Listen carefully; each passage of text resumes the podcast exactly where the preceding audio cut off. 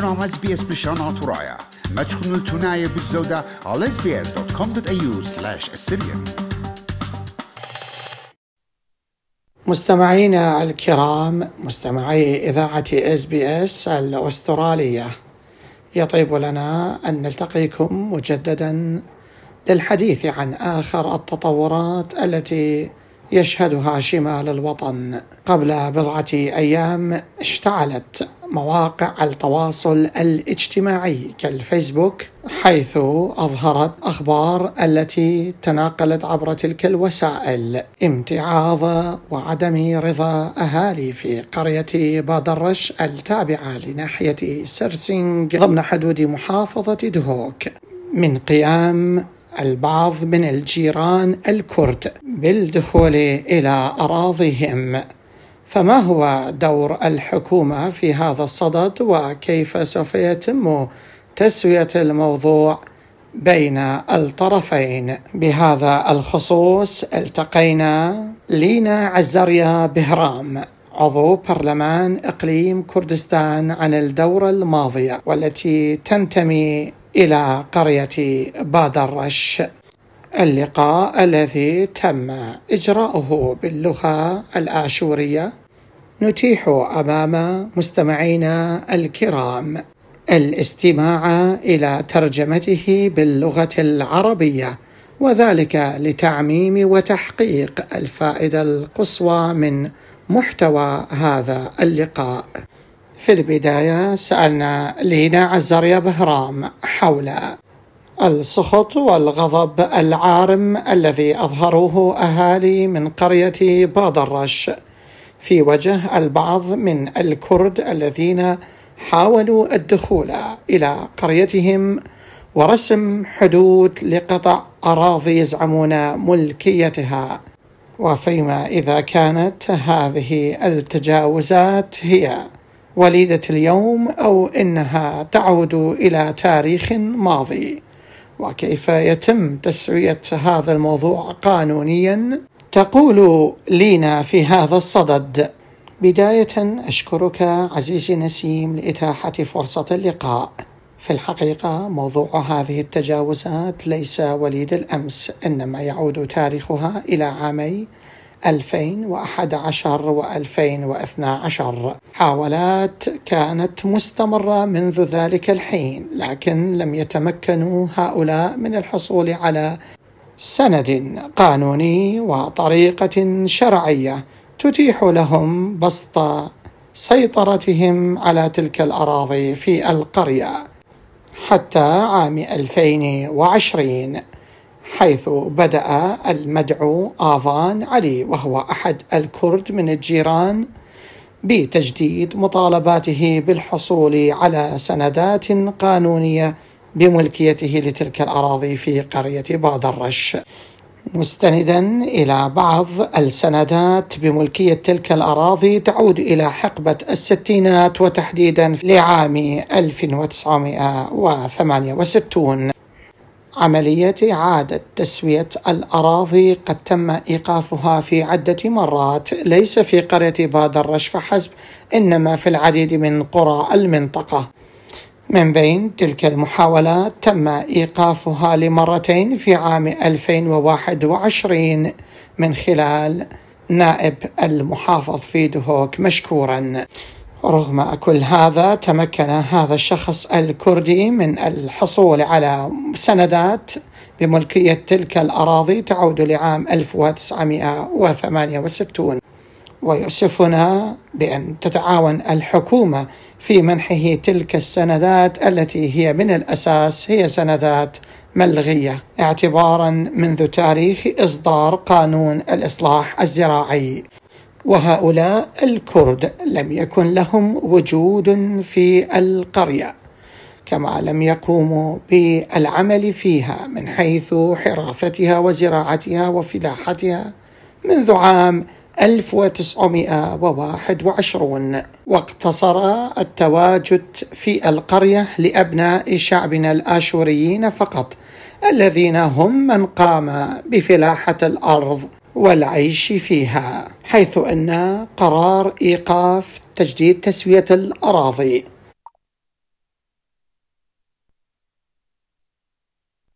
تم إيقافه بأمر من رئاسة الإقليم غير أن الطرف المقابل تمكن من خلال التوسط عن طريق محافظ دهوك وبكل قوة الذي قام متجاوزا على قرارات رئاسة الإقليم بإعادة عمل لجان التسوية مجددا فقط في قرية بادرش. وعلاوة على ذلك فقد خصص تخصيصات مالية لتلك اللجان لكيما تباشر بمهامها. ولجان قامت بمهامها دون أن تعلم مختار القرية أو أن تعلم أهالي القرية بما تقوم به. وعندما استشعر أهالي القرية بتحركات تلك اللجنة التي جلبت معها مساحين ومهندسين لتخطيط أراضي في القرية وعليه في ضوء تحركات تلك اللجنة في قرية بادرش. توجه أهالي القرية بشكوتهم إلى المحافظ حول ما يجري في أرض قريتهم دون رضاهم. غير أن الأهالي المشتكين تم إفهامهم في المحافظة بأن العمليات التي يتم القيام بها في قريتهم ليست بعمليات تسوية من قبل اللجنة إنما مسح للأراضي لمعرفة أي من الأراضي قد تم زراعتها وهي مشغولة وكم من تلك الأراضي هي أراضي أميرية. وليس هناك هدف آخر لأعمال تلك اللجنة التي تتواجد في قرية بادرش ولغاية عام 2021 حيث علمنا بأن هؤلاء قد تمكنوا من الحصول على سندات قانونية بملكية تلك الأراضي في القرية وكون تلك الأراضي حاليا هي مسجلة بأسمائهم مما حذا بأهالي القرية للقيام برفع دعوى. قانونية ضدهم في المحكمة والتي لا تزال تلك الدعوى قائمة. وعلى هذا الأساس طالما إن القضية قائمة لا ينبغي لأي طرف من الأطراف العمل في تلك الأراضي ريثما يتم اتخاذ المحكمة القرار بشأن ملكيتها. غير أن الطرف المقابل وقبل سد القضية في المحكمة لصالح أي طرف من الطرفين قام بالتوجه إلى تلك الأراضي في القرية محاولا تسييجها. وبعد علم أهالي القرية بما قام به ذلك الشخص الكردي توجه مختار القرية وبعض الأهالي لإزاحة كل تلك الأدوات التي جلبها ذلك الشخص الكردي لاستخدامها في تسييج تلك الأراضي. وبالمقابل قام ذلك الشخص بتقديم شكوى ضد المختار بهذا الخصوص.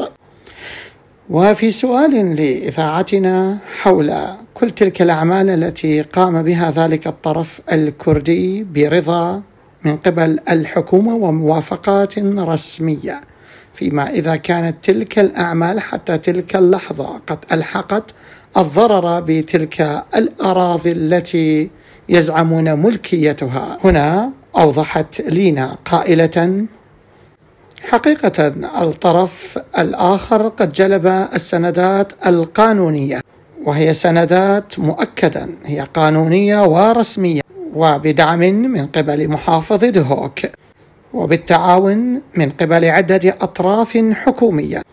متجاوزين جميعهم على قرارات رئيس الحكومة ورئيس الأقليم الذين قرروا بإيقاف عمل لجان التسوية في القرى. عموما وليس فقط في قرية بادرش إنما في كل قرى منطقة صبنة لا أعرف بالضبط ما الذي جلب معه لكي يقوم بتسييج تلك الأراضي. وكما يبدو قد جلب بعض الأعمدة الحديدية لكي يقوم بتسييج تلك الأراضي لربما لزراعتها أو لأي غرض آخر. مما أثار غضب وامتعاض أهالي القرية. ورغم كل هذا فإن الطرف المقابل وبموجب السندات التي تحصل عليها في عام 2021 فإن هناك ستة دونمات قد تم تسجيلها باسمه وبطابو رسمي وذلك استنادا إلى سندات ملغية. كلنا نعلم بأن ما يستند على الملغي فهو باطل. وفي القانون هناك مبدأ هو ما يسند على الباطل فهو باطل. وهذا ما نحن نسعى إلى إثباته في المحكمة قانونا من خلال هذه الدعوة ونسعى لإثبات ذلك في المحكمة بأن تلك السندات هي سندات ملغية. حتى أهالي القرية كان بحوزتهم سندات مؤقتة تعود إلى فترة إصدار قانون الإصلاح الزراعي. حتى تلك السندات هي سندات ملغية وفي حال استند أي طرف إلى سندات ملغية في ضوء قيام اللجنة بممارسة مهامها بتسوية الأراضي في القرية فعلى اللجان الاعتماد على مبدأ آخر وهو الحيازة وإلى الشهود. الذين يعطون شهادتهم بخصوص من الذي عاش في هذه القرية وقام بفلاحتها طيلة تلك السنين. وهنا بودي أن أشير بأن ستة أعوام قد مضت وأهالي القرية يسعون للعمل في قريتهم. وفلاحتها غير أنهم يواجهون الرفض من قبل مدير الناحية ومدير الزراعة في المنطقة. كل هذا لكي ما يثبتوا بأن تلك الأراضي هي أراضي متروكة ولم يقم أحد بفلاحتها كل هذه المدة. وبالتالي لن تكون في حيازة أهل القرية وكونها ليست أراضي من الأساس تعود لهم. وكما يبدو فإن هذا مخطط وقد تم التخطيط له منذ زمن بعيد لمحاصرة أهل قرية بدرش ولم يقم فقط مدير الناحية ومدير الزراعة بعداء أهل قرية بادرش بهذا الخصوص فإن حتى مدير الشرطة ومدير البلدية أيضا كان يقف بالضبط من زراعة تلك الأراضي وتسييجها من قبل أهالي القرية. لكي ما يأتي يوم ويقولوا بأن هذه الأراضي لم تزرعوها لذلك ليست بأراضي لكم. وفي سؤال لإذاعتنا حول ما إذا كانت أعمال تسييج تلك الأراضي التي قام بها ذلك الشخص الكردي في قرية باد الرش فيما إذا كانت قد ألحقت الأضرار بالأشجار في تلك الأراضي. أوضحت لينا قائلة في الأماكن التي باشر ذلك الشخص الكردي بتسييجها لم تكن تلك الأراضي قد تم زراعتها من قبل أهالي القرية لكن هناك بعض الأراضي الأخرى التي قد قام أهل القرية بتسييجها وزراعتها تقع ضمن الدونمات التي الآن قد حصل على مستندات تؤكد حيازته لها. وفي حال لا يتم إيقافه عند هذا الحد فلربما يتوجه إلى تلك الأراضي ويقوم بتجريفها. وبالسؤال حول موقفها كعضو برلمان سابق مما يجري وموقف أهالي القرية الأخير هذا الصدد. تقول لينا أهالي القرية موقفهم واحد وهو رافض لأعمال هذه اللجنة ليس منذ اليوم إنما منذ عام 2012 ويرفضون تسليم أراضي من القرية للطرف المقابل. وموقفي كعضو برلمان سابق وبالتنسيق مع مواقف كلارا أوديشو عضوة برلمان كردستان الحالية قامت الأخيرة بعدة جولات وزيارات رسمية بهذا الخصوص حيث التقت القائم وقام ومدير زراعة دهوك وتمكنت من الحصول على الأولويات الخاصة بهذه القضية. لكي ما نطلع على كل تلك الأولويات ولنتمكن من إثبات أحقية أهالي القرية بملكية تلك الأراضي. وتتضافر الجهود بالتنسيق مع جهود نائب المحافظ ووزير النقل في حكومة الأقليم آنو جوهر اللذين هما أيضا يتضامنون مع أهل القرية. بالإضافة إلى قيام وزير الداخلية قبل عدة أيام بإصدار قرار يقتضي بتشكيل لجنة جديدة تتوجه إلى القرية لتقصي الحقائق. عالمين بأن هذه اللجنة ليست اللجنة الأولى التي تشكلت في هذا الصدد فهناك أيضا لجان أخرى قد تم تشكيلها في وقت سابق وقد توجهت إلى القرية أيضا وكتبت تقارير في هذا الصدد أيضا.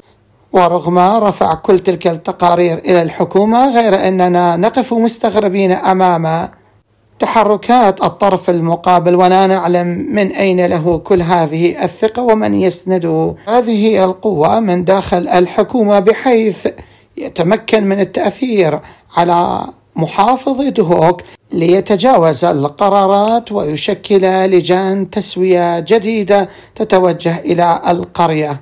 فضلا عن التخصيصات المالية التي وضعها في خدمة تيسير أعمال تلك اللجنة. في الوقت الذي تمر الحكومة في ضائقة مالية وليس بوسعها تخصيص الأموال لعمل هكذا لجان. وفي سؤال لإذاعتنا فيما إذا كانت تتوقع حدوث أي أعمال عنف واشتباكات بين أهالي القرية والطرف المقابل خلال الأيام القادمة. استبعدت لينا ذلك وقالت لا أعتقد بأن أعمال عنف سوف تشهدها القرية لأن قرار المحكمة كان واضحا بوقف كافة الأعمال الجارية بخصوص تلك الأراضي من قبل أهالي القرية والطرف المقابل ريثما يتم اتخاذ قرار واضح من قبل المحكمة بهذا الخصوص. طالما لم يتم حسم القضية في المحكمة لن يستطيع أحد الاقتراب من تلك الأراضي. وبعون الرب لن نشهد أعمال عنف في الأيام القادمة. وانطلاقا من تجاربهم السابقة مع المحاكم في الإقليم التي التجأوا إليها للفظ في قضايا مماثلة سابقا فيما إذا كانوا يتوقعون أن تنصفهم. المحاكم هذه المرة قياسا بتجاربهم السابقة تقول لينا لا نتوقع إنصافنا لأن المحاكم لم تكن سندا لنا بقراراتها. إنما قراراتهم كانت بالضبط من أهالي القرية. حتى آخر دعوة قام برفعها أهالي القرية لم يتم قبول أصلا الشكوى والدعوى من قبل القاضي في سرسنج الذي كان يرفض استلام الدعوى ويعيدها إلى أهالي القرية. لولا تدخل محامي القرية الذي حاول بكافة الأساليب القانونية إقناع القاضي بقبول استلام دعوة أهالي القرية حتى قام الأخير باستلامها مجبرا.